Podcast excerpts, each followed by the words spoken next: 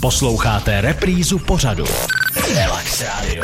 Relax Radio. 12 minut po 16. hodině už se s vámi všemi zdraví David Latovský a z našeho studia se stal pomyslný vinný sklep, aby taky ne. Naším hostem je národní sommelierka České republiky Klára Kolárová. Kláro, já vás tady vítám, dobré odpoledne. Dobré odpoledne i vám. Tak nejdřív musíme úplně představit vlastně, vlastně pracovní vytížení. Co je náplní vaší práce, když se řekne národní sommelierka, co to vlastně znamená?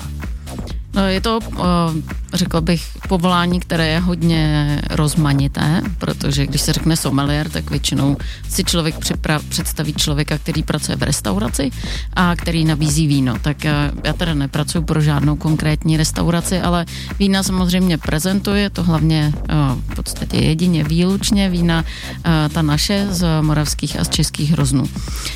A může to být kdekoliv na festivalu, na nějaké kulinární akci, nebo v zahraničí, když prezentujeme třeba vína na nějakých mezinárodních festivalech. No ale není to jenom to, sedím taky hodně u počítače a připravuju se na prezentace, chodím na porady a tak, takže hodnotím vína a není to tedy opravdu jenom jako ta práce, že bych jako pořád od 8 až do 17.00 pila víno. Dobře, ale když skutečně nastane ta situace, že ochutnáváte, tak kolik vín za den třeba skutečně projde těmi skleničkami, kolik eh, ochutnáte? Hodně to záleží na té akci, na typu akce, protože často se účastním třeba hodnocení.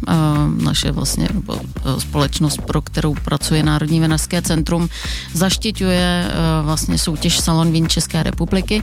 No a když hodnotíme třeba takovouhle soutěž, tak za den ochutnáme třeba 80 vzorků vína. Tak mě by teďka zajímalo, jestli Národní sommelierka České republiky pije pivo. Národní sommelierka si po 80 vzorcích vína ráda dá uh, pivo, uh, skvěle načepované a ideálně tankové. Ano, tím vlastně uděláte takovou tečku za tím pracovním dnem. Vína už bylo dost, teď si dám pivo.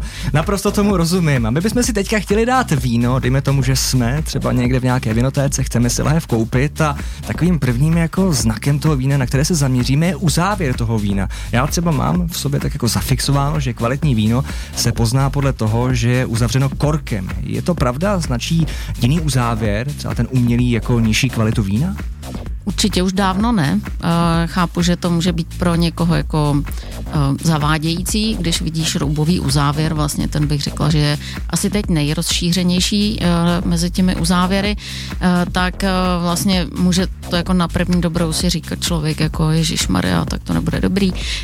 Spíš bych řekla, že opak je pravdou, ono vlastně ten problém vždycky je trošku ze, no, vždycky vezmu trošku ze širšího pohledu, protože korek vlastně je přírodní materiál sice, ale může mít také vlastně různé vlastnosti, které nemusí být vždy pozitivní. Tou nejdůležitější asi, proč se eh, vinaři vlastně otáčí eh, nebo obrací na jiné uzávěry, tak může být to, že víno, které uzavřete, tak se může znehodnotit takzvanou pachutí pokorku. Je to taková plíseň, která vlastně vzniká při zpracování nebo při kontaktu eh, toho korku s chlornatými jakými sloučeninami.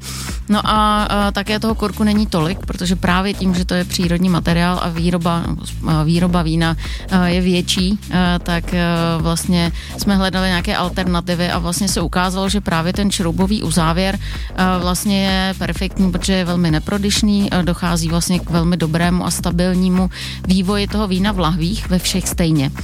To se vám třeba pod korkem nestane. Ono možná spotřebitel, který víno koupí a vypije ho hned, tak to tolik necítí, ale když se bavíme o vínech, která třeba chcete nechat chvíli v lahvi vyzrát, červená i bílá, tak vlastně tím, že ten korek je právě přírodní materiál a vlastně dochází tam k výměně, i když maličké s kyslíkem, tak to víno vlastně pracuje. Vyvíjí se to jeho aroma a jeho chuť.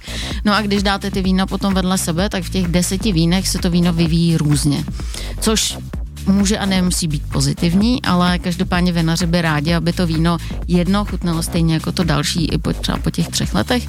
No a tam se ukazuje, že třeba ta stabilita právě v tom vývoji pod tím šroubovým uzávěrem je vlastně úplně perfektní. No a dřív se ještě taky byla taková myšlenka, že uh, jako na bílý víno je to OK, protože bílé víno se vlastně nearchivuje nebo nenechává tak dlouho, ale u těch červených, že to musí být ten korek, tak uh, je to vlastně úplně stejné. Uh, v Austrálii uh, se tuším 95% celkové produkce jako lahvuje a to víte, že tam se hlavně vyrábějí červená vína, tak uh, tam se všechno vlastně lahuje po čeruby. Řekla bych, že v Rakousku, které je nám určitě blíž, tak to bude jako obdobné. Ano, zažil jsem mi situaci, kde v restauraci lidé reklamovali víno, že je cítit po korku a mělo šroubovací uzávěr. Víno je věda, přejeme hezké odpoledne a za chviličku pokračujeme. Relax Radio. Relax Radio.